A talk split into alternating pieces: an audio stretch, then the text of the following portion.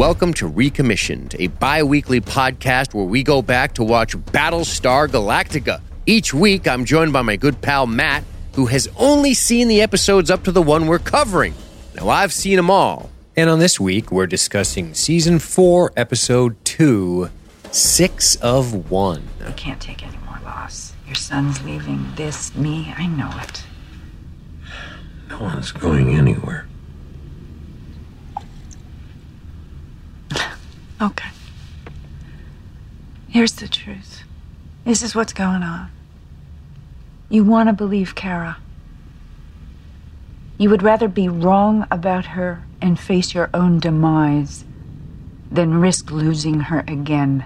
You can stay in the room, but get out of my head.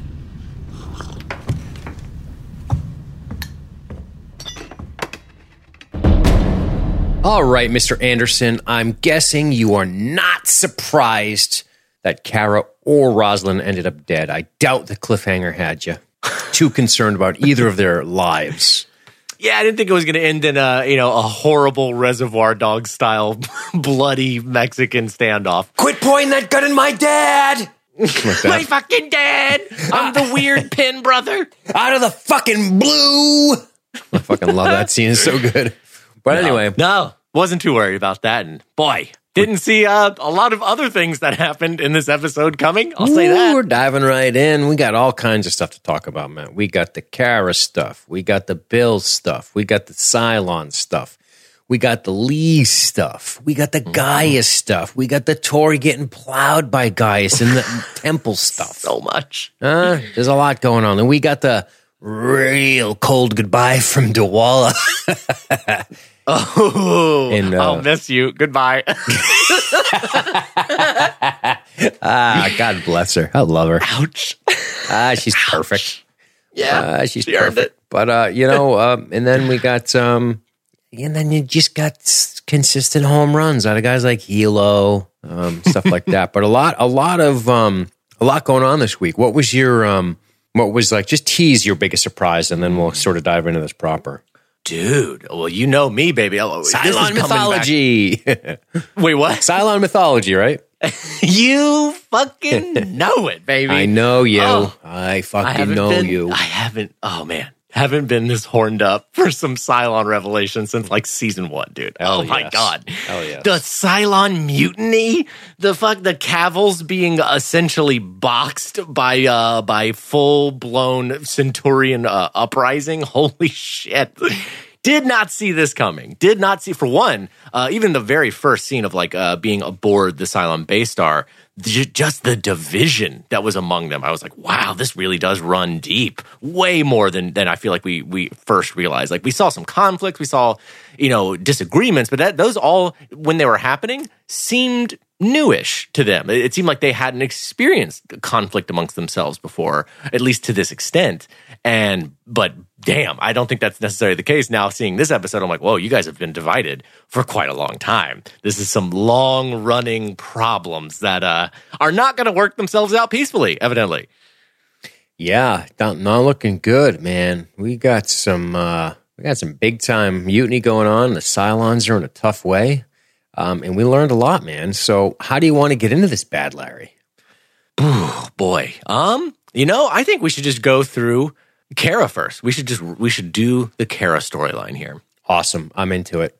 I think um I think Kara kind of leads uh, we can we can talk about Lee's departure, but I think Kara touches on everything we need to touch on in the colonial fleet, right? Because everything that is done in the colonial fleet this week is connected to Kara, with the exception indeed. of a discussion between um, between the final four, as it were, and a discussion, and, and of course the Gaia stuff. Right, right. Because they just want to apply him for knowledge about the final Cylon in general. So, what's your take on Kara Thrace right now, Matt? What's going on? Kara Thrace, we know who she is. We know what she did. She brings up some old episodes regarding the uh, arrow of Athena. Um, she has seemingly been destroyed utterly and returned in a pristine ship, uh, claiming she is in a Cylon. we we haven't we haven't cleared her of Cylon charges, no official charges, but I don't think she's been cleared of those charges yet. But would you say that this episode casted some doubt on her possibility of being a Cylon? Ah, yeah, I'm still a little mixed on that. I mean, I think Because you were you were pretty does- like certain she was five.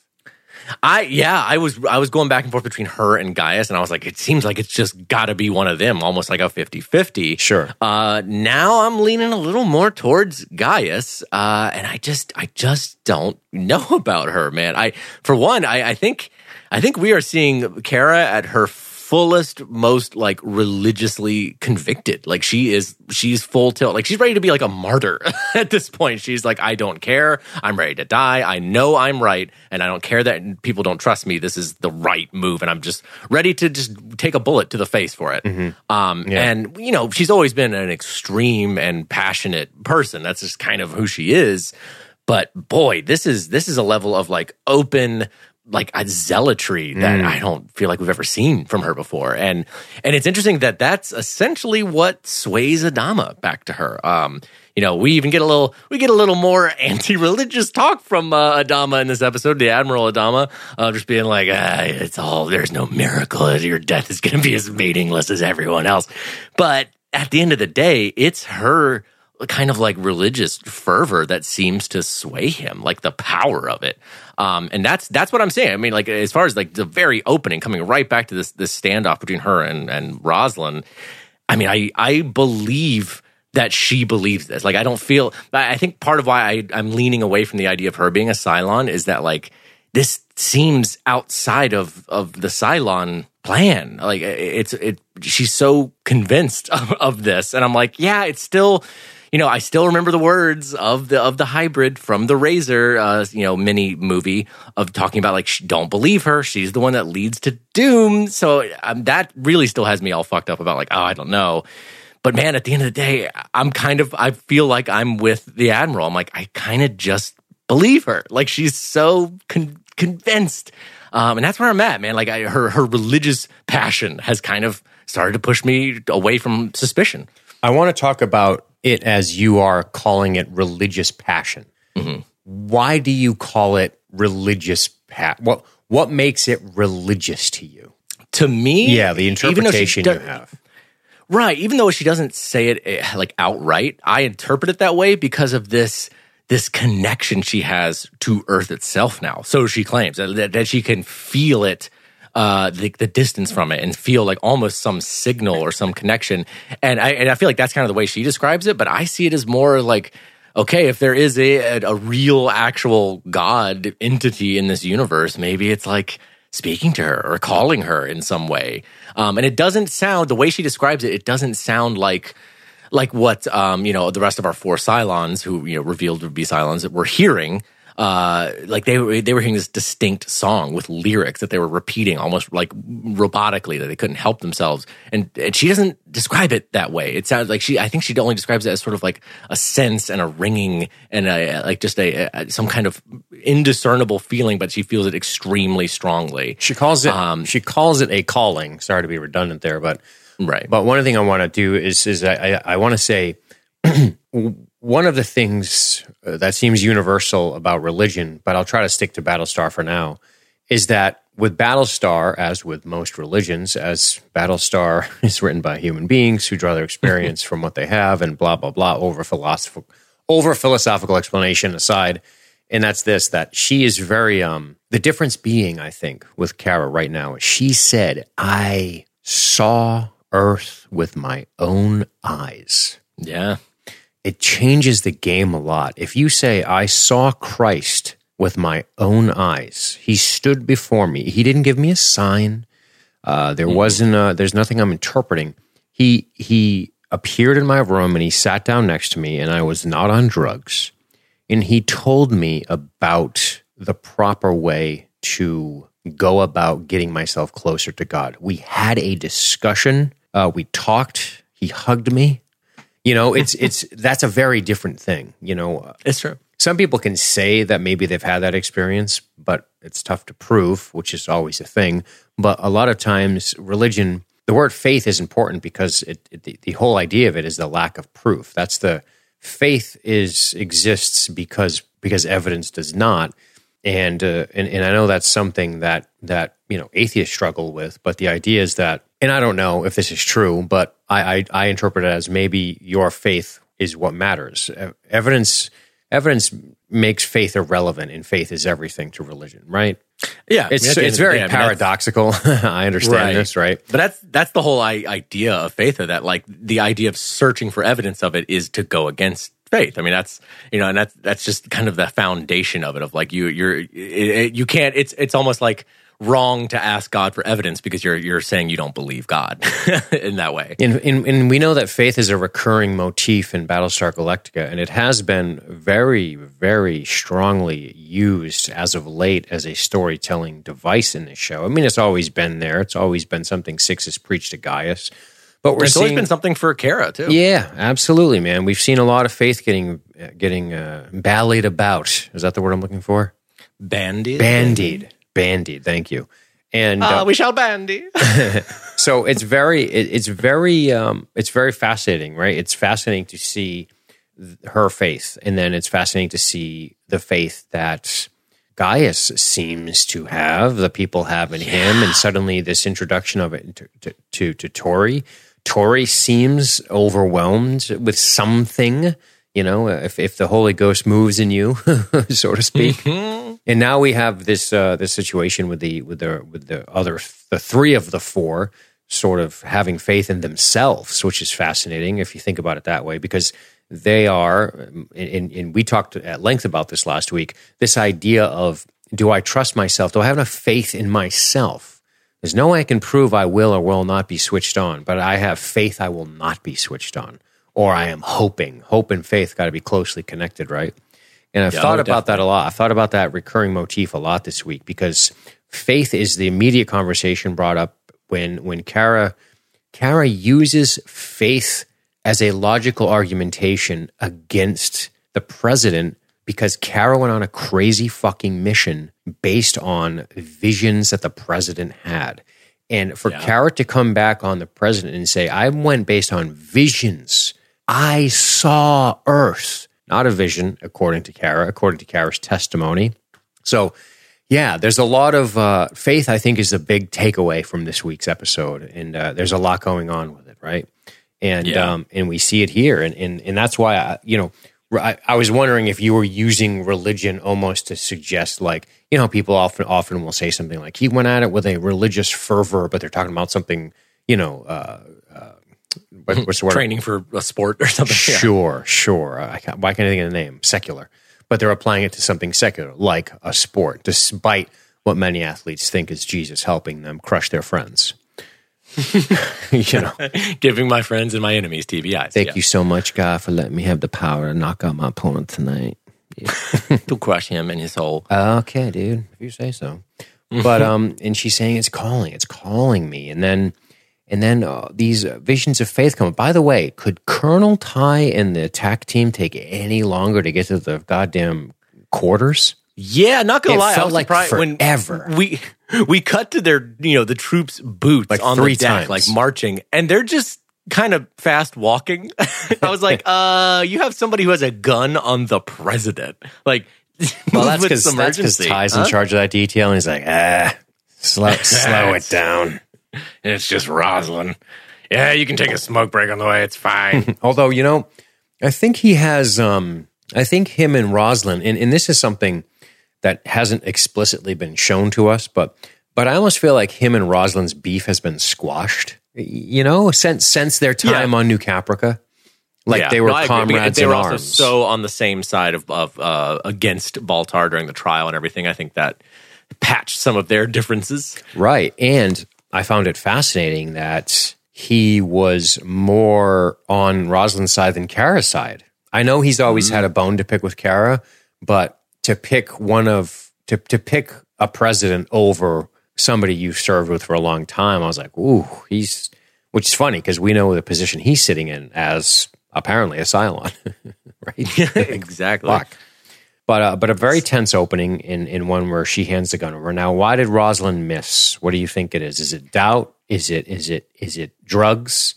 Is it fear? Is it is it Now that's that's a thing that I come down a little more firmly on. I think it's doubt. on Roslin's part. I don't think she is fully convinced uh, yet, and and also I think she's somebody who's just not one to shoot somebody. Like she's she's I think hesitates and throws off her aim.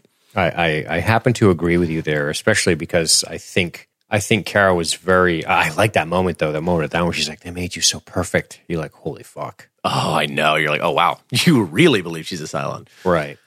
Um, but we can quickly just mention the uh, the final form meeting where they're where they basically come to the conclusion that they are going to that because of Gaius' time spent with the Cylons, that it's possible he knows who the fifth Cylon is, and they're not sure if he knows who they are.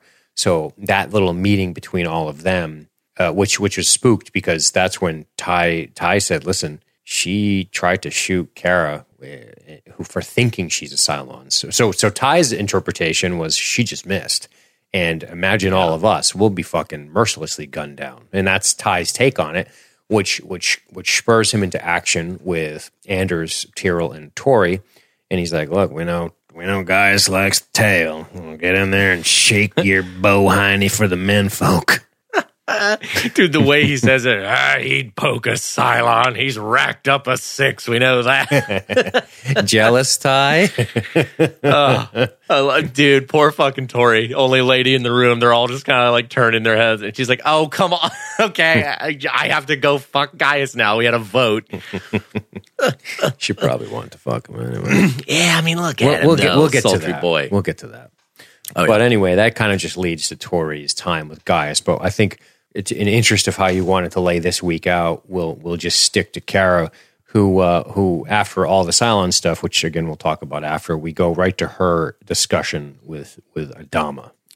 With Adama. Should we have a quick and listen to some of it? Hell yeah. So he goes to see her in her cell, and he's got the the mad face on, and uh, he's not he's not particularly thrilled with her right now.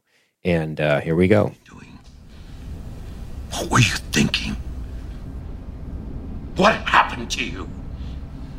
I saw Earth. The shape of it, the smell of it, the, the feel of it on my skin, in my pores, and I swear to you, it was like I'd been there before. Like I never left. I'm going to pause it. Kara struggles with Dama. He has such a command over her. Yeah. I mean, it is, it, it is just bleeding with like father daughter relationship. yeah, Ab- like, absolutely. She wants the- desperately for him to believe. oh, I know. It, it hurts her that he, he doesn't And, right now. and he desperately wants to believe, but he's got does. he's got he's got the whole of the human race to think about. He's already been shot in the chest by Sharon. You know, he, And I think, yeah, and I think a big underlying aspect of this whole scene, and I think of uh, especially Adama's anger here, and he says it. He's like, you know, you're too stupid to realize you just screwed over your only ally, meaning him, because he was basically saying, look, I'm trying to believe you, but I'm trying to navigate the politics and the, all the people and all the conflicting interests of all of this, uh, as well as a president who fucking does not believe you and you know has set a course. It's going to take a little time to to work things and maybe try to come to some compromise or something else we can do or change their mind. And he's basically saying, "You just fucked it all up. Now you just went and pointed a gun at the president. Now what can I do for you?" Right. and he's mad he's mad at her for not trusting him that he could get it done that he could you know maybe shift things for her in you know the direction she wants a little And you know what? I like that she bites back a little. Let's have a listen. Yeah, back me, huh? Sure as hell isn't gonna be you. You don't You like gotta remind that? yourself that you're somebody else. You're the president's wet nurse. That face he has is priceless. You're the one who doesn't have the guts. Choke slam. dude he throws her down so hard oh my god and then he's like four inches from her face I love the nice to know you still care. Obviously, he does, hence the reaction. Mm, At least that's what I told my old lady when I throw her a beating. you're welcome i'm such a good guy I care so deeply for you. Fucking people. i'm just passionate Oh, oh, that's okay. Chucky's just passionate. It's okay. he, he doesn't like his spaghetti cold. I understand. He comes from a big family. Too Anyway. bad I had to be married in the 40s. One star. Um, they were uh, minimizing uh, domestic abuse, was a serious problem in this country. Um, mm, um. All right. So anyway, uh, yeah, man, it's it's a it's a great scene, and she she bites back a little. Yeah, yeah. Because I mean, she's pissed. I mean, she's not believed by anyone. Like she's she's a pariah at this point, uh, as if she's already been deemed a Cylon. And I think that's what really cuts deep in her. and she and like- she truly, as you said, with religious fervor, weird words, believes she Believes she she is telling us that she has seen this, and this isn't like when she was like, "Yeah, I fucked up and Zach died, and I have no defense." Right. That's a right. very different situation. That that was her her finally uh, sort of uh, accepting responsibility for the role she believed she played in Zach's death, and him just being like, "Get out of here while you still can," kind of thing. This one's a little different. She's like, "Well, no, fuck this. I'm not going to just." I mean, Carol loves Adama probably more than anyone, but she's still not going to let herself be kind of beat up. And like, she's not going to allow that. Right, right, and to just not be you know taken seriously anymore. Like the mm-hmm. whole fleet is already kind of being like, oh, she's she just came up out of nowhere. Who knows? Totally suspicious of her, and she just feels like shit about it. And like because like we've already been saying, she to her. To, to be honest, it almost kind of does go beyond faith because she says she knows that she she was there, she saw it. It- It's a physical reality to her, uh, and that's what she just can't get across to anybody. That has to be a little maddening if you're the person who's like, no, I was literally there. I, I saw it. She almost implies that she was like, maybe even landed on it. She's like, it was. She talks about like smelling the the air and and like being like almost physically there. In her pores. Yeah, exactly. In her pores. I'm like, damn, did you land? did you land and prance around on Earth for a while? for sure. Um, and what's your take on her expressing physical discomfort about about drawing further from what she believes is the direction to Earth? Yeah, man. Like, like I was saying, I feel like my only take on that at this point, which is kind of the opposite of where I was last week, because for me that was another signal of ooh, possible Cylon. Like you have some weird external connection to something else that doesn't that doesn't seem very human of you. Uh, I don't have too many times where I'm getting too far from home and my antenna fucking starts ringing in my head.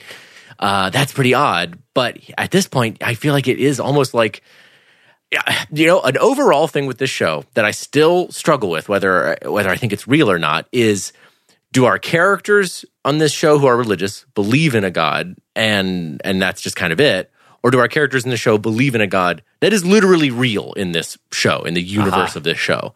And that is something, boy. I mean, that's hey, it's the same question we all have to deal with in real life, but at the same time, like I, I can't. That's what throws off my interpretation here. I'm like, is it fuckery? Is it is it trickery? Then Is- let me ask you this: Do you believe so? Everything we've kind of seen, a lot of things can be explained. What, what are some of the most inexplicable things that have occurred in Battlestar Galactica thus far? I mean, mm. you could you could hand wave, as they say, the technology of the Cylons, the perfection of the Cylon model. You can science fiction away that kind of stuff. You can science fiction away the faster than light travel. You can accept the paradigm of the technology that has created Cylons, correct? right. what other crazy stuff has happened? Well, there has been pretty crazy insight from Gaius Baltar. The Hand of God episode is one I always come back to. Him just sort of blindly pointing out the exact spot they need to attack, and it being the exact spot they need to attack. Now, could that be explained with science fiction tech? Maybe. It could be if A, he's a Cylon, or if B, Six knew the location and somehow put that in his brain and he touched it. That's possible, I guess. And then there's the stuff with President Roslin. What has Roslin done that has been sort of out there? I mean, the Scrolls of Pythia, following it, having visions. But can we kind of explain that by way of chamalla extract, uh, temperature, uh, delirium, uh, thinking Right. she sees things that she just read about? I mean, if it's not, you know, you read a book at night, you might dream about it. Um, Oh, and also the most one of the more recent things. I mean, the Cylons and humans sharing a dream at the same time. That's another sure. boy.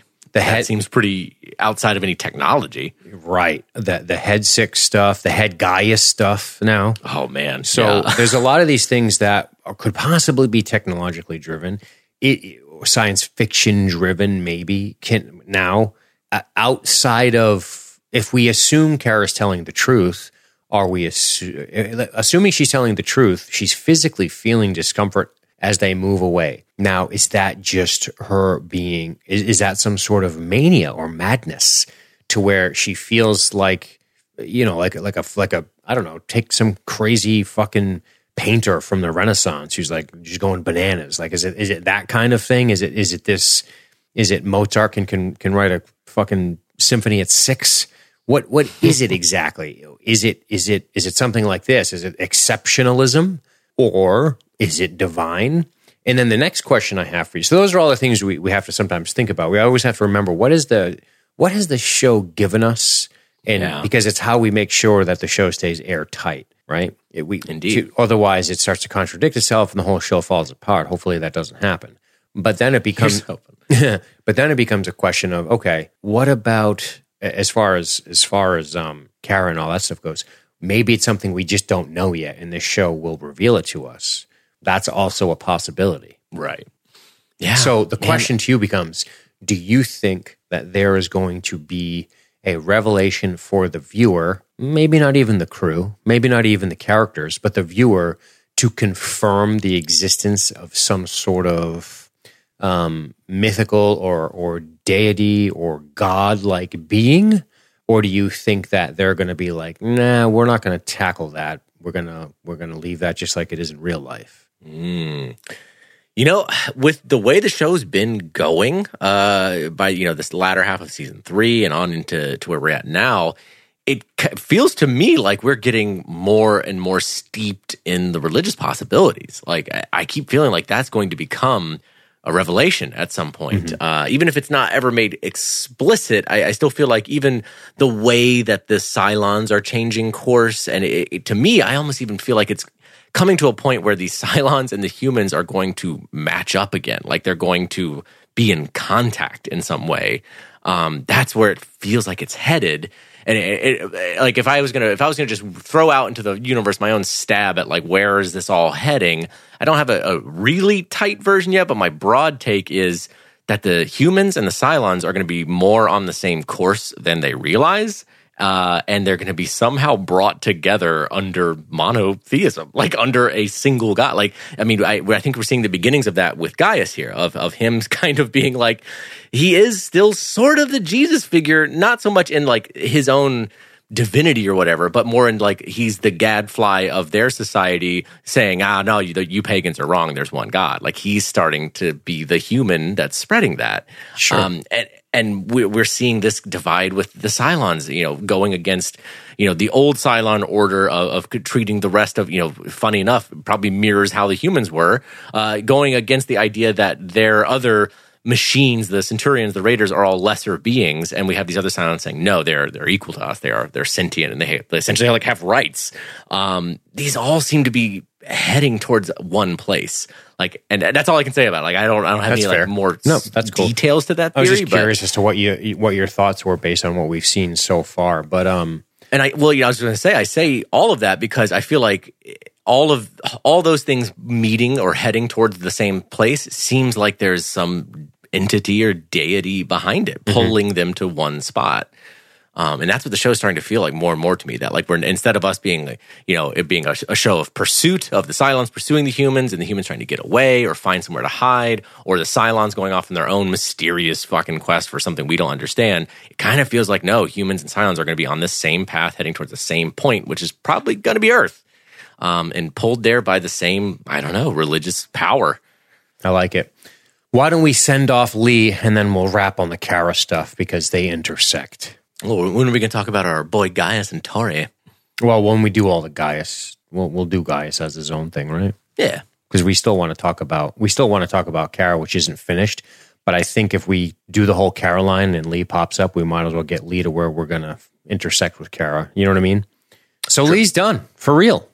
Yeah, he I mean, he's saying Um, he's done, and he's he's dressing down. He gets this awesome little party where I guess they're playing strip poker. Some of them are, and some of them aren't. That's what it looked like. Or they're, they're just losing bad at strip poker, I guess. yeah, there's a couple of people playing strip poker. There's a couple people not. Anders is there. They drink. He, you know, he drinks to the Galactica and everything else. He definitely is going to drink to his future husband, who'll pull that sexy V-neck off his sweaty back. that sweater is vile. You got your hot bod back, Lee. Oof, that sweater's no good, no bueno. But uh, it's a cool and it's a cool scene, and it doesn't end there. And you, you know, you get the impression when you start to go to the meta sense of the way these shows typically work. This transitions. Uh, this is going to transition back to to Kara, which is him basically saying, "I believe you." While she's in the brig, I I believe you, and the big passionate kiss, and and uh, oh man, and eventually his send off on the deck. But why don't we? Uh, why don't we? Um, what do you think of the moment between him and Kara? dude, I I really liked it actually, man. You know, and I'm not sure about like ugh, what is the future of for these two. I, I kind of feel Felt like very real, didn't it? It felt very real like that like the way the fact that he went over and like kissed her grabbed her and kissed her but then like was kissing her face and like kissing her head yeah, like yeah, yeah. embracing her clothes like that's a real like oof that's a the very heavy emotional embrace um and she needed that like boy you can just see that wash over her of like oh Mm-hmm. thank god somebody who i care about actually does believe me and is still you know at least has faith in me and loves me like doesn't Sure. treat me like a cylon traitor um, She needed that bad just to, to to stay on her feet, you know. Um, yeah, I really liked that moment. Um, and I, the the main thing that I like that he that he says to her in this in this because he's it's not like he's there to like say I'm gonna like fight for you or anything. He's kind of just there to be like, well, this sucks for you, and I wish there was more I could do, but I'm leaving. So, but he, I, I like the part where he talks about finally understanding what she meant about Uh-huh. a destiny and not Indeed. being able not being quite able to justify it or explain it exactly but just that strong conviction that feeling that that pushes you to where you feel like you need to go and you can't resist What's that called? Faith? Are we back to faith? i think Again, so man The recurring motif of Six of One is faith. faith, belief. It's a big one this week. And um, I love the moment, and I'll and I'll and I'll play, hit us with some audio so we can get the feels again. But uh, I love when Lee looks back at Boomer as uh, Athena as she walks him in and everyone's there, and she just kind of shrugs like, "We got you." It's cute. it's so fucking adorable and real. But It this is. shit's great, man. This is uh, this is emotional right here. Let's have a listen to old In Lee. recognition of honorable, loyal, and faithful service, Madam President, Admiral of the Colonial Fleet, ladies and gentlemen, Major Lee O'Donnell. Salute! He's like, "Holy shit!" His face. He's such a good actor, Jamie Bamber, huh? he's good man i've always liked him even when we were busting his chops he was good Yeah, his he fucked up with Dee, but he's a good actor, no question. Yeah, no, this is good, man. Dude, I gotta say too, and obviously you can't really answer this, but this scene does feel like a full blown, Go ahead. a sorry. full blown send off, man. Like it feels like I'm like, is Lee, is Lee gonna be off the show? Like, I mean, I can't imagine that's really the case. But I mean, he's leaving Galactica, and I can't imagine exactly where the story's going to go with him. He mentions Zarek having nominated him for the quorum. I'm like, okay, like that that could get him involved in the political side of things, I suppose. But this this feels like a real final send off. It really does. Now, can I can I shift gears and just kind of go, man, man. I don't know, but the last the last scene we just saw between him and Kara and his love of her, Yeah, it would be really hard for me to leave that ship with her on the brig.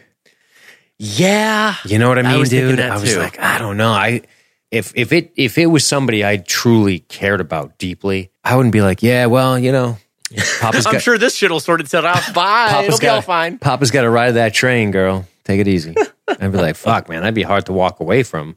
Just yeah. for for a calling, you know, for your midlife crisis, career change. It's like it's cool. Uh, Don't get me wrong, I understand it, but it almost seems to say goodbye to one of your best friends who is in the brig. To, best friend, to, to the person you care about, maybe second most behind behind your father, is this woman, Right. And you're gonna kind of bounce on her when she's in the brig. I'm just like, oof, man, that seems that seems poorly timed and and maybe a bit of a writing misstep, but it's still a great Yeah. scene. The send off is awesome. Right. It's emotional. It works. And and to get back to your original inquiry, because I didn't want I don't want to shit on the episode because of one thing that was a little funky. But what do you you, you were talking about? Um, let me get back to it. Let me let me don't don't tell me. Let me remember. Uh, oh, you're saying it seems like a, a true send off. I mean, this he got one, two, three scenes of goodbye, Kara.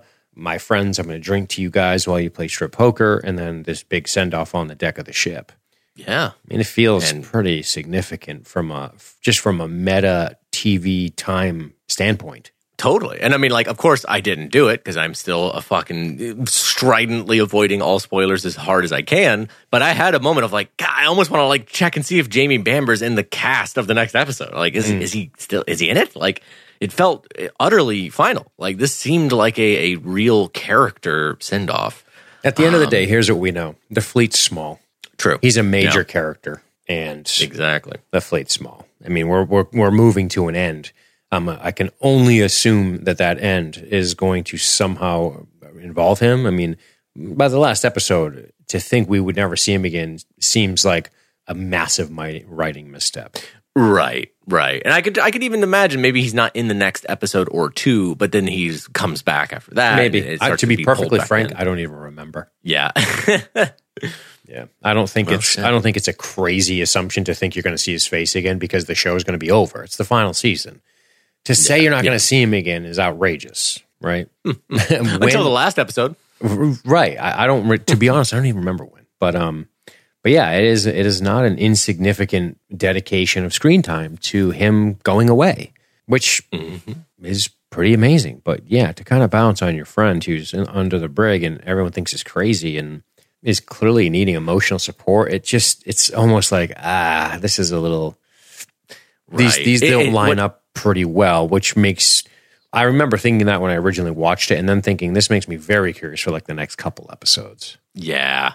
It's one of those things where it's like everything, all the dialogue, all the moments within that scene are great, but the the meta context of you know him heading there and then him just leaving there and like having not really seeming to talk about it outside of that. It's not it. You know, I feel like in a past episode, we this could have been the entire storyline of of Lee advocating for Kara and trying to get her out and trying to figure out what they can do. Whereas here, it's like, oh yeah, I'm going to come say goodbye, but also back to my stuff. Feels a little afterthoughty, and it's like, oh Sure. well, I agree with that. But I just eh, I was carried away by how much I enjoyed the scene itself. Yes, one hundred percent. Um, let's talk about the final uh, scene involving Kara, which is a hell of a powerful scene. I, I love Helo. yeah. How awesome is he? He's a cover, but he knows what's up. He fucking he's so solid. He's so He's my solid. boy. He's so solid. Top of the beefcake. I'll tell you, report, him man. and Still. Anders, they have a they have they have a serious uh serious. I don't know who's got bigger arms. They both are sporting some fucking guns this week. They must have been doing curls before their shoot, you know. indeed to get the pump push ups going. between every take. but uh, takes the cuffs off. And uh, what does Adama tell our dear girl? This this is great. This I love that it's Helo and Adama in her. There's something really cool about allowing Helo to participate in this moment because there are times where we feel like Helo is typically used to it's almost present an unpopular view but to show us that he is going to stick up for what he believes is right. He's going to fo- follow his moral compass. Uh, Right. Everything else and he has be been damned. uh, he's so established as the character who will do that, who will Right. who will follow into you know uh, an intense fight to do the right thing. Well, I guess in Um, that case, I'm answering my own question because then it seems perfectly fitting for him to be standing her here when there's this entire doubt surrounding Kara and all the rumors that have spread about her pristine ship and how we saw it blow up and and everything else. And you know, it's like it's uh yeah. He's a he's a fucking loyal friend, man. That is that's what it seems like with him. I mean, he's always been one of her closest friends, and he's really never questioned her. Like he's asked her personally, like, "How you doing?" When he's like watching her fucking painting that weird mandala on the wall, and you're like, oh, "Are you okay?" But it always felt like it was coming from a place of a friend worrying about another friend. Like, didn't it was never him questioning her sanity or questioning her motives. For sure. Now, let me tell you something right now, Matthew. Mm-hmm. The end of this episode on my original watch presented me with a wild, wa- the wild possibilities running through my imagination, dude. You're getting a ship and a crew. I'm like, wait a minute. Kara's going to be a fucking pirate captain. This is the greatest thing I've ever heard. She's going to get a handpicked crew. She's going to go on this journey to find Earth in a sewage ship. That's totally awesome. I want it That's to a whole nother show right there. That's a whole baby. fucking show. Absolutely, dude. Give me Kara that and show. adventures aboard the Millennium Falcon. Yes, man. Going to the Mos Eisley, the wretched hive of scum and villainy. Get out there, Kara. I'm so down. like, I why did they have to go back and do Caprica? We should have just done a spinoff. Yep. And I like it. Ah. He's like, I can't stand finding, I can't stand losing, I can't stand losing you. But um, he's, he's like, I find, go find Earth, and it's a hug. And I like how uh, I like the little eye, I like the little eyeball exchange with Helo during the hug from Adama to Helo. You know, it's good. He looks up at Helo, who's towering over both of them, a big tower of a man. and uh, Good old reliable man. Yeah, and that that sort of advances the Kara line. You know, there's so much happening in this episode, so many important things, and you're getting the feeling off of the first two episodes that doesn't seem like we're going to be doing a lot of monster of the week as they're known in the X Files world episodes, right? This we're moving. Yeah, we're man. moving now. We're moving towards the resolution here. Right. We are sticking with a core story now. And dude, another, you know, it's funny, we're everything we're joking about with with Kara and her own ship and her own show, which I'm like, that would fucking be awesome. The, another thought I had that kind of like, ooh, makes me uncomfortable is I'm like, is Kara gonna be is Kara gonna be essentially in Helo's position where he was in season one? Is she gonna be off Galactica for most of the rest of the show? Um, which is kind of scary. I'm like, shit, like that she's gonna be out there kind of on her own. Obviously, she's gonna have some kind of small crew and she'll be doing things. And it's a scary possibility because I'm like, damn, I'm worried about Kara, but I'm also super intrigued by the idea of having that kind of split show again, where it's like we have, you know, Caprica sections and Galactica sections, and the idea of it being Galactica sections and Kara Thrace's sh- ship and journey sections does sound really fucking cool. Mm-hmm. It I'm sounds hoping we get that. Like, I don't want her to disappear, and then it's like, oh, she you know comes back or contacts them again after not having heard anything from her like in four episodes, and that you know that she found Earth or whatever. I'm like, no, I want to like see her. I want to like go on that journey with her. Dope. I want it. Why don't we get over to our Cylon friends? Oh man, the Cylon Inquisition over here. I mean, Dean Stockwell crushes. Oh, And you know what? great. Tricia Helfer is a good actress. Oh hell yeah. She's really I know I know we've talked about her physical presence and I don't just mean her appearance but the way she the way she just sort of you know she has this it factor, right? Oh yeah. You you don't become a, a model. you don't become a supermodel for I don't even know who without having some sort of it factor. There's a million beautiful women in the world. And then there's people like Tricia Helfer. And then she's like a triple threat, you know. She's beautiful, clearly. Uh, like she can be this statuesque regal beauty. She can be sexy and sultry. Then she's intelligent and has this stage presence and can fucking act. Yeah. It- It's really Oh, yeah. awesome. It's really you, you know you think oh actor a fucking model great here we go she's gonna fucking hop around like a dingbat. No, dude, she's No, great. she's She's, always been awesome in this show, and it's really what a great opportunity for her in her moments of being the sultry temptress when she's head six, and then when she is Cylon six trying to get things done. And and we see you know the way her mood can bounce around and uh, just all of these different iterations that she's she's had a wonderful opportunity with Battlestar Galactica to express Oh, man, so much range, her yeah. to express her capabilities.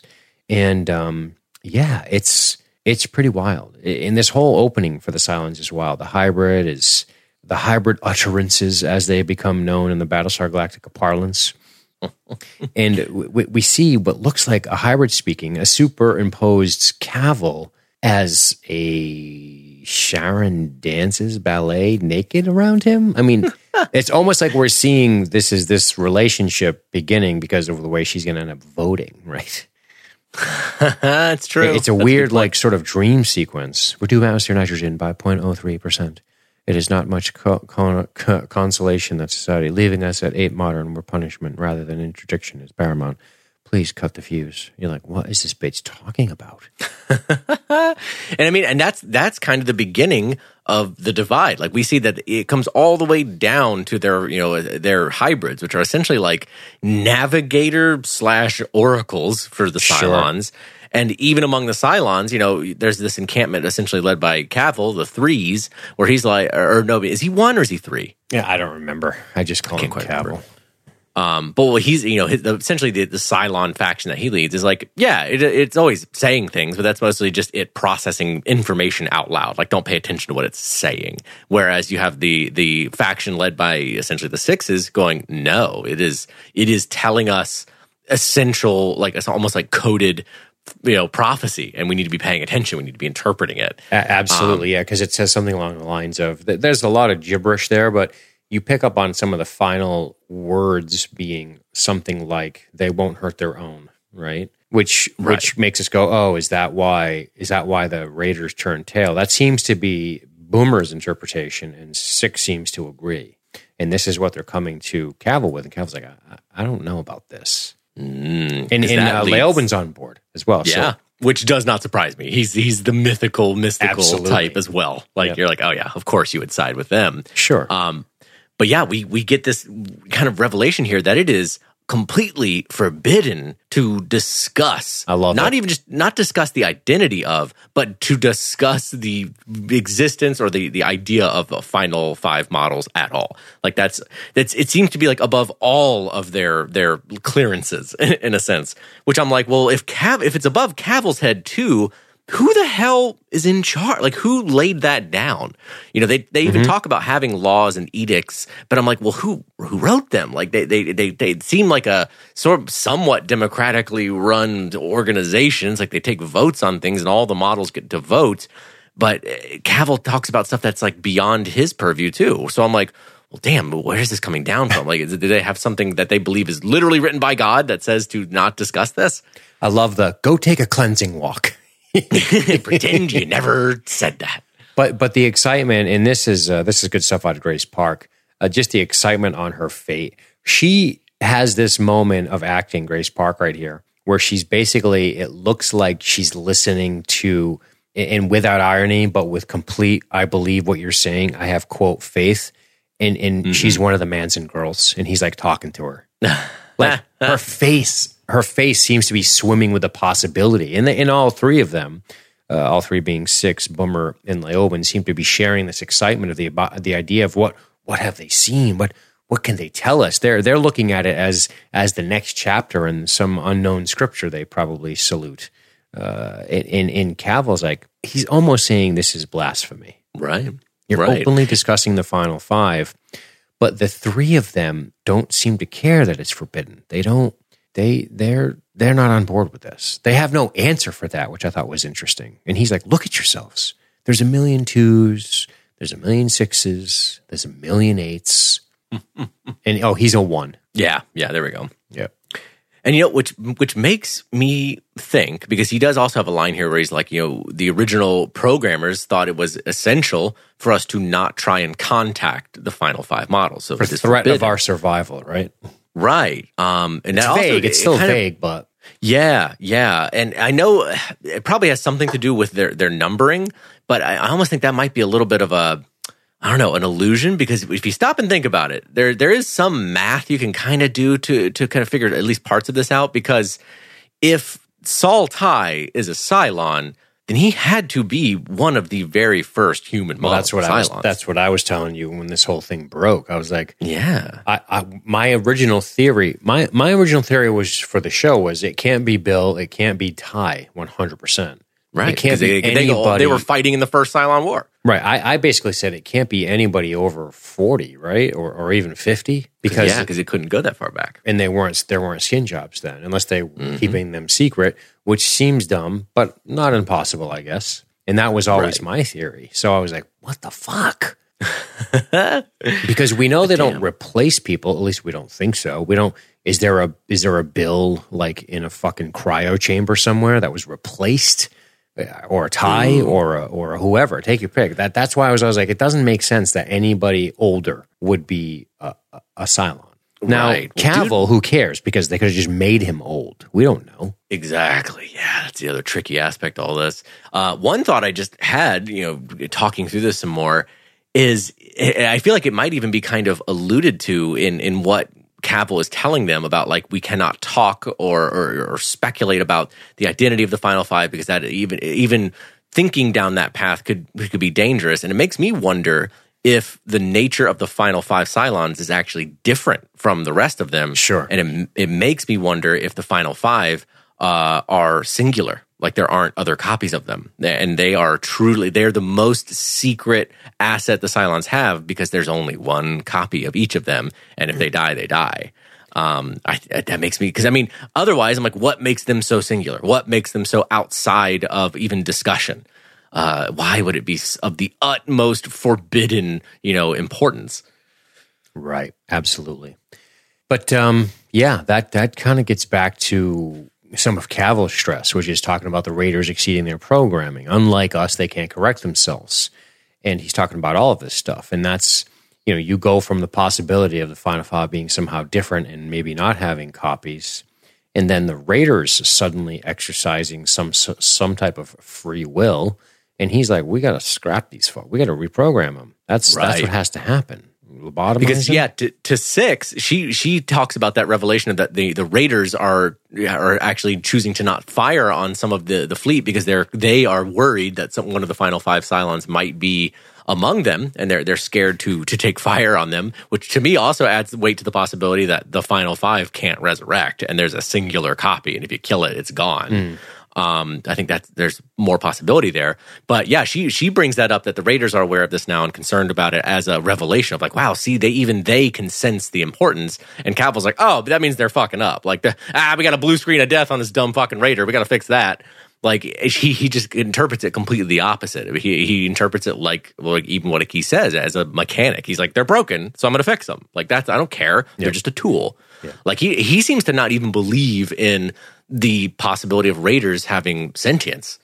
Yeah, he's he's interesting. He talks about the he he talks about the voice of reason, and he equates it to the to God Almighty because Right, like God is the voice of reason. or, or correct, which is fascinating. The idea of reason literally being God is is quite a technocratic approach. it's pretty fascinating. That's true. Yeah.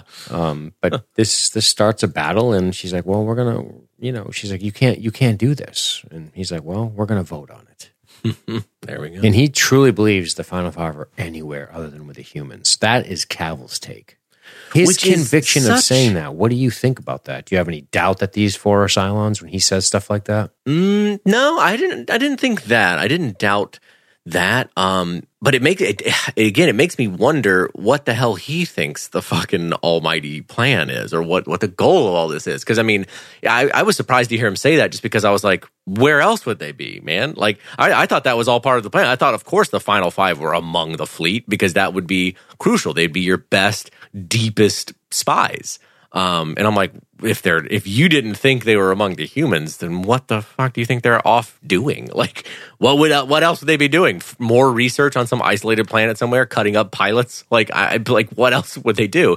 Um, so I find that really weird. Um, but it also, I think, it speaks to just his very low view of humanity. Like, he just thinks we are fucking annoying ants, and he's like, ugh, like, why would the final five, the exalted final five, waste their time with the sweaty apes? Like, gross. I can dig it.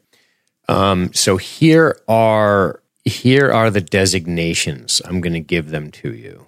Ooh, I want to write this down because Yeah. I need this. Yeah, I'm going to give them to you right now. Um, all right, ready? One is Cavill.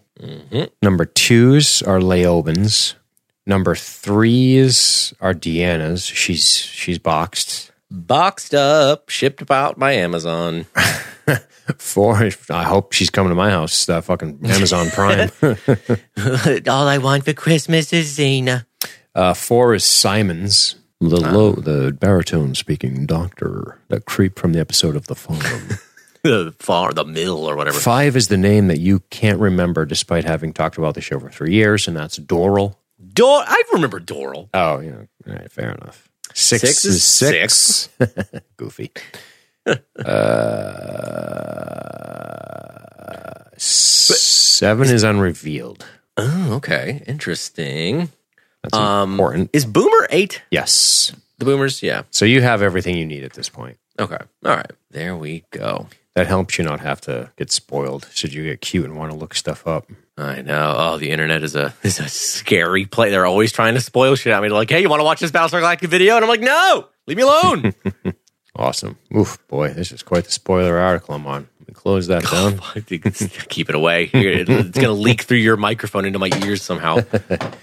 So uh, once again, that's one Cavill, um, two Leoben, three D'Anna, who's gone, four Simon, five Doral, six six, and eight Sharon. and uh, the votes are in. Wait, what's and, that? And the votes are in for the for the Cylons. We've all conferred, and the results are in. The fours and the fives have joined the ones. So four, five, and one is Simon, Doral, and Cavill have voted one way. Gee, what a surprise! While the sixes and eights have voted against it. Right? That's it. And what I I loved, it's so funny the idea of them voting because it's even like it's this big shock here when it's revealed that uh, the number eight, who's actually the original Boomer, comes out and is on Cavill's side, and she cast her vote against them. And they're like, "You cast it against your model? That's never happened." And I'm like, "Then that is the most hilarious idea of democracy." I'm like. Well, there's millions of copies of each of you, but you all vote the exact same way, almost as a singular unit. So there's only eight fucking votes. Correct. Like, there's really only eight votes. Like at the end makes, of the day. But that makes sense from a Cylon perspective, and that's what oh, makes Oh, totally. this so unprecedented. Yeah, that one. Even what, what's crazy about that too is that yeah, in this in this kind of big democracy of technically millions of individuals, even though they're all you know of eight specific models, one person's vote fucking swung the entire thing. Mm-hmm. You're like, wow, that's a weird world they live in. What a cool, I guess. Yep. But uh, there's there's no law forbidding it, sadly, and uh, That's that's it. that's, what Leoben says. And she's like, "You guys, we can't we can't do this." Because yeah, what they're voting for right here is to essentially lobotomize the Raiders, uh, to to do a surgery on them that uh, essentially removes their free will, is what it sounds like. That he, he's like, they have a problem, I'm going to fix it, and they're not going to be concerned with these issues- anymore, and they're just going to continue being happy warriors, and that's enough. And this is an important distinction to make about this entire thing because one thing you have speculated about on with this show is you've always speculated like, and, and it's something I almost sort of bluntly stated in a in a to to to sort of highlight the brutality, the the the the reality of how brutally efficient the four as we know them could be should they just decide to kill everyone on a giant tube, right? we we talked Right. about that last week, and it's just like, yeah, of course. Which this decision, this this this push by Cavill, almost as kind of saying we try to destroy the humans, and that's why we need to do it. Like we we, we aren't. We get the impression that that attack was a t- attack designed to win. It seems like at this point in the show, Cavill's still at war with them. He's still he's still trying to eradicate the humans, despite some of the rumblings from the sixes and the eights, right? Because Right, he's saying right. they- can't. Otherwise, you know this this idea of we had them, uh, they were at the on the brink. We had that, and then they just stopped. We we can't have that. He's he's expressing. In other words, it doesn't seem like the Cylons that we're getting to see and we're getting to listen in on are are being like, "Oh, we tricked them again." It's almost you know you don't you know what I mean. Like there doesn't seem to be this grand conspiracy with the Cylons that we are aware of at this point. Now, whether the fi- the fifth or these four have some other programming from some Cylon god somewhere remains to be seen. But you we there's nothing really indicating Cavill didn't want to crush the humans in that last battle, right? That's true. That's a good point. That the, for him, that was a, a massive fuck up by by the Raiders uh, that screwed up their plan where they were almost victorious. Yeah, Yeah. So like that's what he keeps coming back to. It's a, it's just a problem that we have to fix. It's nothing more. That's right. Um, but to six, it's it's taking away essentially their free will, which is an attack on kind of all of Cylon free will. Like if we if we can't, Mm-hmm. you know, peel away from from your thinking, then it's just this dictatorship of of the the ones. I guess it is. Mm. Well, you know what really rankles my ass? rankles it. I love it. You know what really rankles my wrinkled ass? Yeah, he's he's basically saying you're you're accusing me of a potential tyr- tyranny, but that's all I'm kind of hearing from you. hmm You're the one leading the charge, though. And I love her simple. This isn't going to go down the way it is. You think it's going to. And dude, she just. I mean, she just Al Capone's. This is the baseball bat at the table. This is a shift in power, right? it's a fucking Cylon Valentine's Day massacre, man. Yeah, line them up. Jesus. He's like, "What? What do you? You have no authority to do this. What? What's what's going on?" Of course, uh, of course, uh, Doral and Cavill are like, uh, "This this ain't good." And she's like, "Well, we're done voting now, so okay." I love how he orders them away and nothing happens, and then she pulls out the you know her little Apple TV remote, and she's like, "Actually, What's- you don't have any ability to command them anymore." She's like, "What's crazy is I was going to kill you guys a little sooner, but I fucking lost this thing in the couch couch couch cushions again. it's like holding onto a fucking credit card for a remote. It's so annoying. It's ridiculous. slippery. you guys would have been there three hours ago, but I had my couch upside down. Crazy, right?" it was inside of a spring. Can you fucking believe that shit? Why is it so small? And what do you think of this outfit? I think it spells death. but um, I I love it's not just the the Saint Valentine's Day massacre or the uh, or the baseball bat at the table scene with Al Capone, because what we are what we are actually hearing is Dude. a lot of chaos. Dude, that moment, that revelation, because I, I love how it washes over Cavill's face too. Yeah. The realization, like, because at first we, you kind of have the same reaction as a viewer that Cavill and even you know Simon and the other dudes do, because you're like, well, they're Cylons, like they can resurrect, like it's just pointing a gun at them really a threat. But when you start to realize, like, no, she's taken away his authority over the Centurions, he can't command them, Right. and she's got that widespread over the entire fleet. Which definitely leads you to the conclusion of she has also disabled you from being able to resurrect. Like We're we're talking a full military slash assassination coup de or, or coup coup d'état, Yeah. as it were.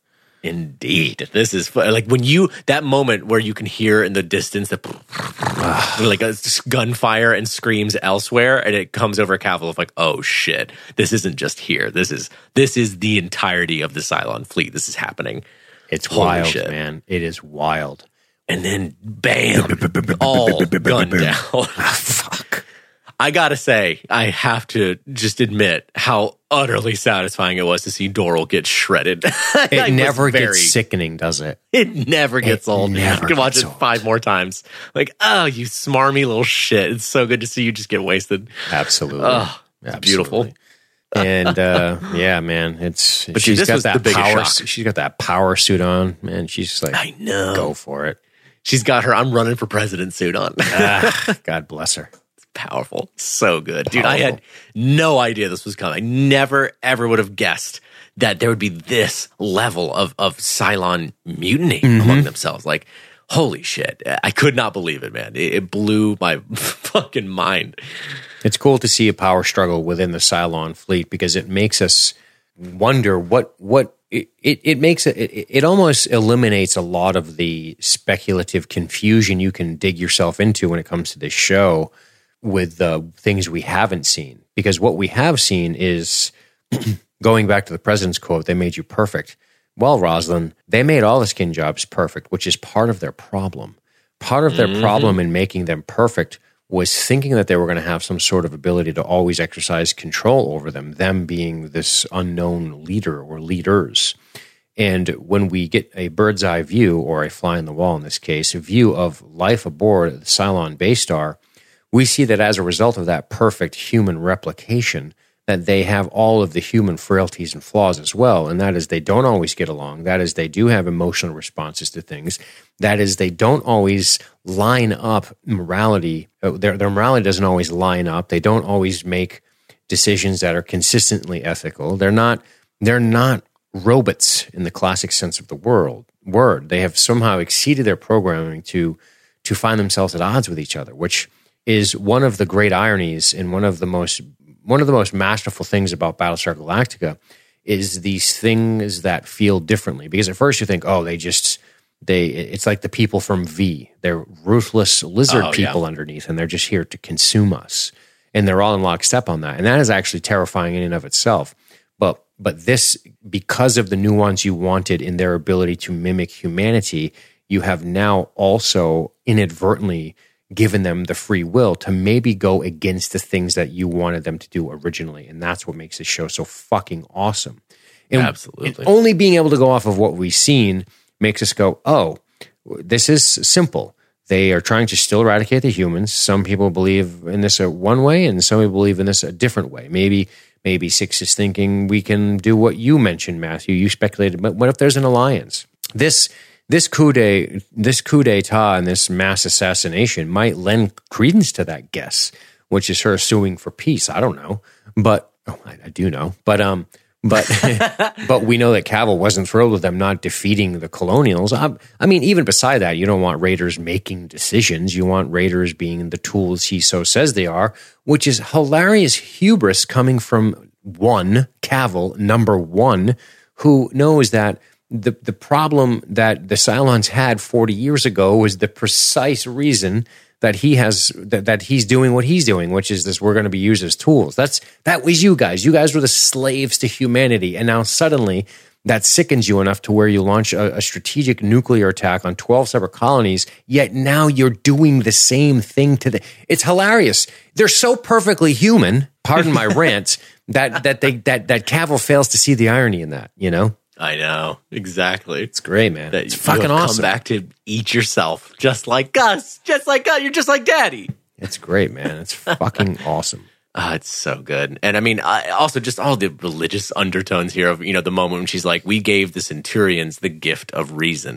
And now they're, they are here executing these orders of their own free will. Like they want to do this once they, uh, you know, learned about and understood what you were doing to the Raiders and would likely do to them. Yeah, they that's that's that's absolutely awesome. And and we know outside of Head Six dealing with Gaius, we don't typically see Six sort of anytime we've seen Six interact with the Cylons on board the base stars, it's always been we've never seen maybe maybe maybe more with D'Anna who was like, "Oh, I'm I'm gonna you know shoot me in the head" kind of shit. We've never really seen overt physical violence between them. It's always been it's court. It's interesting, you know. It's always like court. It's it's the it's medieval intrigue, so to speak. It's like how can we Right. convince one another through argumentation, debate, or even persuasion or favors to to do things a certain way or see things our way. We never they've never there's never been an overt show of of force. There's never been uh, coercion. There's never been coercion to get things done. It's always been discussion. And uh, True. And uh, and the only time we've ever seen six real, I mean, we're slamming Gaius' head into a mirror. If if we're to believe there's some sort of control there, where she's like, "You're going to see it my way, guys." And in this, we finally see her go, "Well, I didn't even have to tell them. I'm not even ordering them. I have because I'm so good at this because I'm six and this is my specialty. I have simply persuaded them, That's it. and they are a lot here more powerful than an order. and they're here willingly to kill you for the treachery that you were going to visit upon them because you think they are somehow lesser than you, Cavill, which is hilarious. It what Cavill is experiencing, what those poor people inadvertently experienced when they got vaporized by nukes, which is the machines are mad at you because of the way you treated them. Right? It's fucking hilarious, man. It's brilliant. It's it's brilliant. It's so good. It's so good. Speaking of faith, why don't we wrap on Gaius? yeah. Rap on him. So Seeing Tory in the lunchroom like a lion looking up another gazelle. oh man. he just can't help himself. I, uh, guy gives him a little ass, right? Some guy gives him a little look like, what, what bitch? yeah, he's still not uh, popular outside of his uh, his little cult too much. He looks like he just got out of his personal plane, like with the way his Dude, oh scarf and his jacket is. Like he just, what were you fighting the red? dashing World War One pilot? Oh, I thought we were going to catch the red baron this time, but he eluded us again. just two perfect aces tailing each other. But yeah, he he sits down, and you're like, all right. And what what's your take on Terry Ter, uh, Terry Tory's spying capabilities? Um, Do you, do you think she's good. Yeah, I was going to say, do you think she's played him, or do you think that she sort of her resolve just wasn't there? I I think it's that. I think it's more her resolve isn't there, and I, but funnily enough, her awkward kind of like coy shyness is like a kind of attractive to to guys. He's like, ah, she's she's this little cute minx, like mm. Attractive to guys. It's fucking attractive to everybody with a goddamn pulse. it's true. It is true. But I love how even, you know, I, it's weird to say again, but head Gaius is like, oh, come on, you know what you think of her. And he's like, yes, she's a very sexy lady. Yeah, Also, true. very slick. I don't know if you caught this, but that is the um, the same outfit we saw when he was doing his interview back in the miniseries. So at his Oh, extreme, most arrogant, I'm on top of the world shit on TV shows. Oh man, Yeah. that's so good. Yeah. No, I did not catch that. Yeah, it's perfect. It's you know if you're going to go with the when was I when was life best for me? True. Rich and famous and on top of a pile of naked ladies. Yeah, it's hilarious. But uh, you know, she pulls her jacket off. She's she's trying, but you know, uh, it's funny to to try to interpret t- Tory. I keep wanting to say Terry. Tory for a minute is really challenging because poor Tory. You know, I just found out I'm a Cylon like four hours ago, and now I'm going undercover in facing my current boss, although probably feels like a million miles away now a giant political adversary and general thorn in this, our side forever. Yet maybe I've always found him kind of compelling because he's a super genius sort of scientist rock star guy. You know, uh, he, he, Right. despite what we all thought of him, and and she finds herself at odds with this. Tory is a woman lost in this new identity, sent on this really challenging mission, and she's super vulnerable. And she sits across from a guy who, say what you want about him, is very good with words. He's very persuasive. He's very charming. He has a skill with women, and um, it it doesn't. And it and it, you know, th- there's this talk where he charms her, and then he's fucking her. She's got she threw that foot right up on his back like a pro. It's been, it, my, I think it's been a minute for Tory, you know. Although she did bang Anders, I think. Oh, did they? Yeah, didn't she?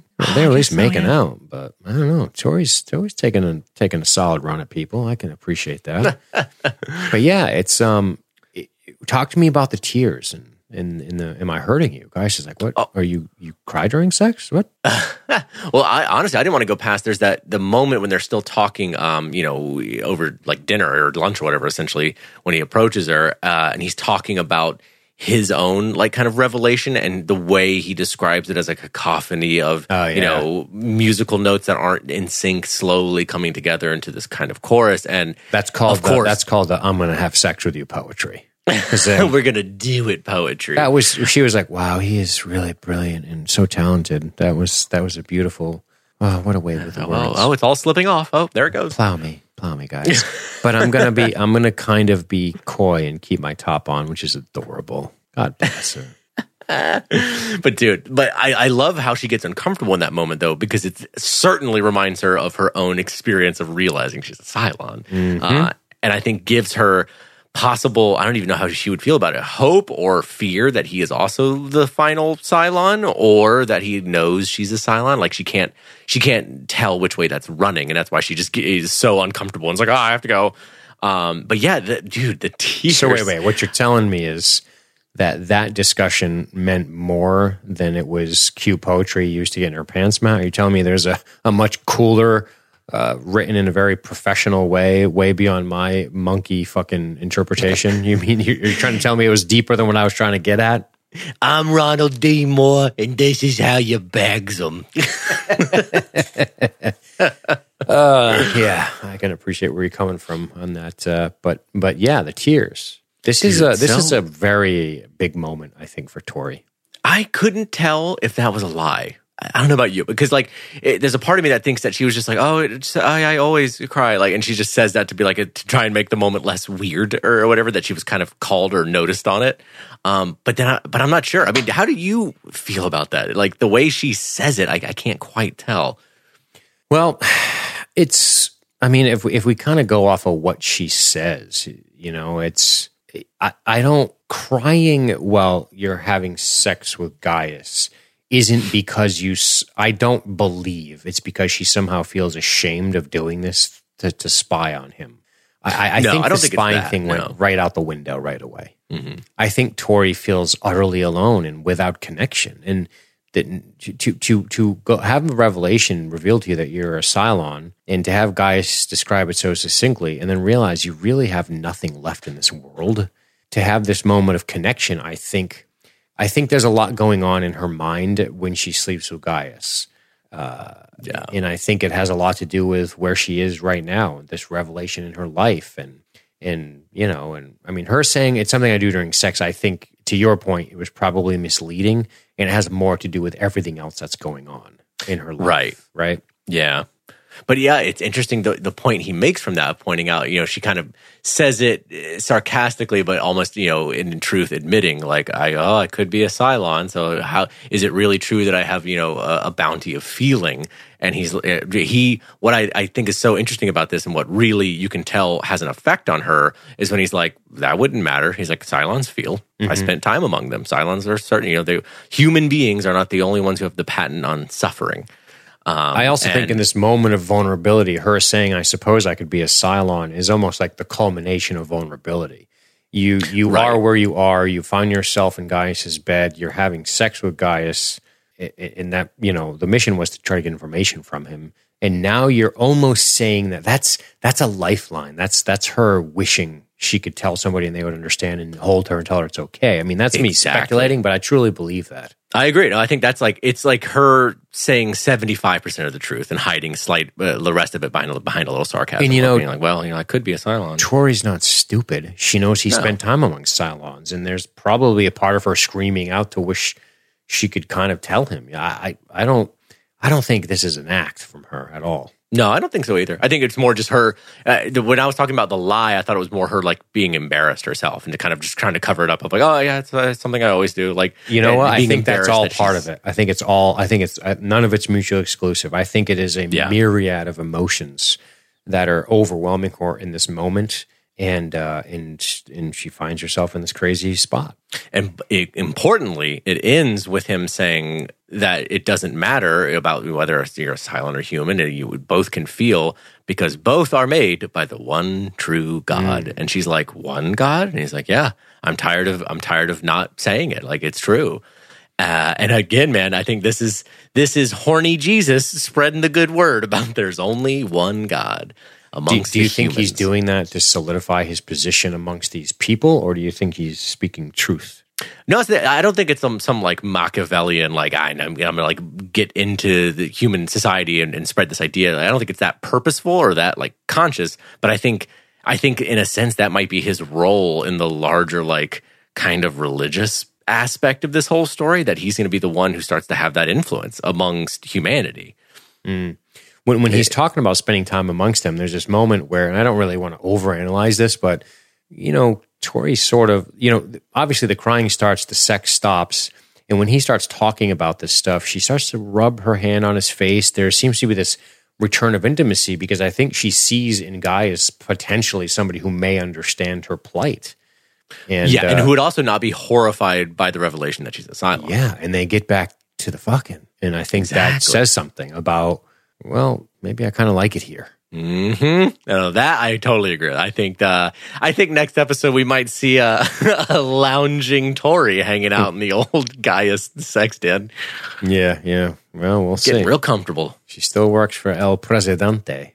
I know. Can't get too co- can't get too cozy in the opium den. That's right. Well, that uh, that does conclude uh, the episode. I don't think there's anything else we have to talk about. We we sort of hinted at Bill and uh, Bill and you know Bill and Roslin and her basically saying you got to come to grips with my impending demise and you know just they're they're it's funny like you said they're they're sort of at each other a little bit in this episode which is cool to see Right. but um i don't know man it's a good episode good stuff happened in this one oh, it's a damn good episode. Whew, so much happening.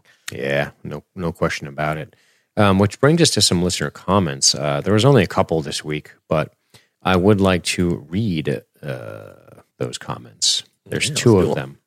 Um, Daniel Mert says, "So I'm pretty sure you guys will hit most of the points I find important in this episode. But what do you guys think about Bal- Baltar's little discussion with himself? I think, though short, it's a great scene, and honestly, hats off to him for playing two different personalities. Essentially, talking to himself, doing talking to himself, doing a great job. Honestly, I'd watch that roommate comedy show. Now that we are into the last season, I'd love to comment with what I have been thinking during my original watch, but some of it was right, and I refuse to spoil anything for Matthew. But I will say, in response to last week, him mentioning that a few people had said they're not super up with the finale, that I personally HTA has the best series finale I've ever seen, and that all the people I've introduced to the show, none have been down on the ending. So I'll be very interested to hear what he thinks. No pressure. I, I added the no pressure. So that's pretty cool. I think we kind of covered the the Baltar self talk. Is there anything else you want to go into on that? Yeah, a little bit. I mean, he. Uh, it seems like the only thing that the, the head Baltar really says to him is, you know, that she's fragile. Handle her with care, Mm-hmm. and obviously she's special. You can sense it, and she can sense it. Um, She's special. That's him- that's pretty insightful. Yeah, right. fucking but I, I think he's pointing. Point, yeah, I mean, I think that's what he's pointing him towards subtly that she isn't like everyone else. Hint, hint. Do you want to read the Um, next comment? Uh, Ibe, Yeah. I will read it from Mr. JD Ibe. Uh, the president's wet nurse, Starbucks, got the biggest balls out of anybody in the universe. She's got starballs. Saying this shit right to Adama's face, I don't know anybody else that could have gotten away with it, and she barely did. But what she said really got to him, setting him on a struggle between his duty to the fleet and what he believes in his gut. I find Roslin interesting in her approach to uh, Adama's internal conflict. I know she's dying and it's sad, but is she being manipulative and hypocritical by playing the role as this prophetic dying leader, which is what she believes in her gut, yet maintaining a stance of what is best for the fleet by heading for the nebula? I know she has uh, no solid reason to trust Kara, but it doesn't sit well with me when she talks about how she's dying. I almost feel like she said it to make Adama feel sorry for her, as if helping her lead the human race through the nebula was part was a part of her dying wish. I know there's probably more complicated angles to unpack here, but she's not dead yet. She's fighting cancer. I'm glad Adama told her to get out of his head. I think it tipped him over to the real action he needed to take and go with his beliefs. He believes in Starbuck. I gotta say, Let's man, talk about I, it. I pretty much, I pretty much agree with uh, JD on that point. I think, I think the the interesting conflict in that scene, and really the hypocrisy that Starbuck points out in the very beginning of the show, is like, don't make me out to be like some you know wild eyed maniac going off on my weird religious hunch. She's like, you dragged the whole fleet, uh, you know, and sent me off on a mission based off of visions. Like it's the same thing, and she feels like it's even more concrete. Uh, and and I do think the the confidence that Roslin has in Starbuck being totally wrong is a little unearned. I'm like, why? You just, I mean, you didn't expect anybody. You you were insulted by the idea of being questioned about your visions and your confidence.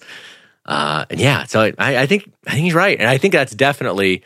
Uh, I think you're right, JD. As far as like what pushes Adama to at the end of the episode, allow Kara to just go on this mission and go. Yeah. Yeah, that conversation's interesting. Her saying I'm dying, I, I don't remember the exact contents, con- context in which she said that, other than I know that some part of her saying that was to point out the fact that, you know, she was following Pythia and it seemed pretty, pretty legit as to what that was going. And then when she realized she wasn't dying, I think maybe she was not sure. Now she realized she's dying again. So maybe she's like, well, fuck, maybe I am supposed to lead the humans, the dying leader, right? And, Right. and and I think her saying that I don't know if she's trying to elicit sympathy so much as she's just pointing out the fact that this was the way the prophecy has gone, and now it seems like we're right back at that prophecy again. And um and uh, yeah, I you know that that's kind of where we're at. She's talking about how she survived despite crazy odds, and and there's mathematical absurdity to her becoming the president, and that suddenly we're back on this thing. And, and here we Like, go. The idea of how how impossible it would be to predict any of this, and that fate has kind of led them there. Right. Yeah. I don't know if she's using it to elicit sympathy, but but I think that what, what's fascinating about her stance on this whole thing is her position on this is believe me, believe me, because because of ephemeral reasons. Yet she won't extend the same courtesy to Starbucks. That's the hypocrisy. Yeah, that's what bugs me. That's what bugs me about it. And I, I don't, I don't think I take quite the same view as JD as far as like seeing her bringing up the fact of her dying as purely manipulative. I think that's maybe slightly. I think that's maybe part of it. Um, but I also think she has this idea of Adama being so clouded by his relationship with Kara that he can't see the truth at times and you know is in denial about certain things. And I think she also which I think she's actually right about, uh, believes he's in denial of her dying. Like, doesn't want to think about the idea that no, she is going to probably die. Like that, that, that he hasn't made peace with that at all, and he's just you know denying that it's real. I don't love one of the things she does. I don't love is when he's like, "Get out of my head." I, I appreciate that because she's uh, she's doing the. I uh, I am making a, a bold assumption as to what you're thinking here. And- right. I'm going to say, I'm going to spell out everything you think and believe. Why, why not ask? you. Why not ask me? Right? Why? Why are you telling me what I think? We're sitting here. We have respect for one another. Why don't you ask me what I think? And and I'll try to explain it to you. But yeah, and and he's like, you're afraid that you're not special and you're going to die alone like the rest of us are going to. And I think that was good for her to hear because because it, it maybe will allow her to open herself up to other ideas Um, but if there's anything we learn by the end of the episode, is that it doesn't open her up enough to where Adama doesn't go behind her back and set Starbuck loose. it's true. Um, Although I did feel really bad for her in that last moment when she a bunch of her hair starts to come out. that she sucks, starts to cry. Oh, that was rough. That was sad. but uh, well, next time, Matthew, we'll be talking the ties that bind. Ooh. Is that spelled T I G H tie? No, T I E S. Eh, fucking lame. Ties that bind. And uh, we'll, we'll get back to what's going on with everybody and see how everyone's shaping up. See how our Cylon friends are doing. See what uh, see what everybody's up to these days. I can't wait to see the state of the Cylon camp after that shit. yeah, we'll be coming back in another week. So yeah, we're we're back to back and to back in it. And I think we're doing Hell one yeah. more after this before we go back to our alternating weeks thing. But uh, I'm excited. I'm looking forward to it. And, and uh, this has been a ton of fun. Great discussion. And uh, I guess that's it. Yes, we uh-huh. are going to get out of here, Matthew. So say we all, buddy.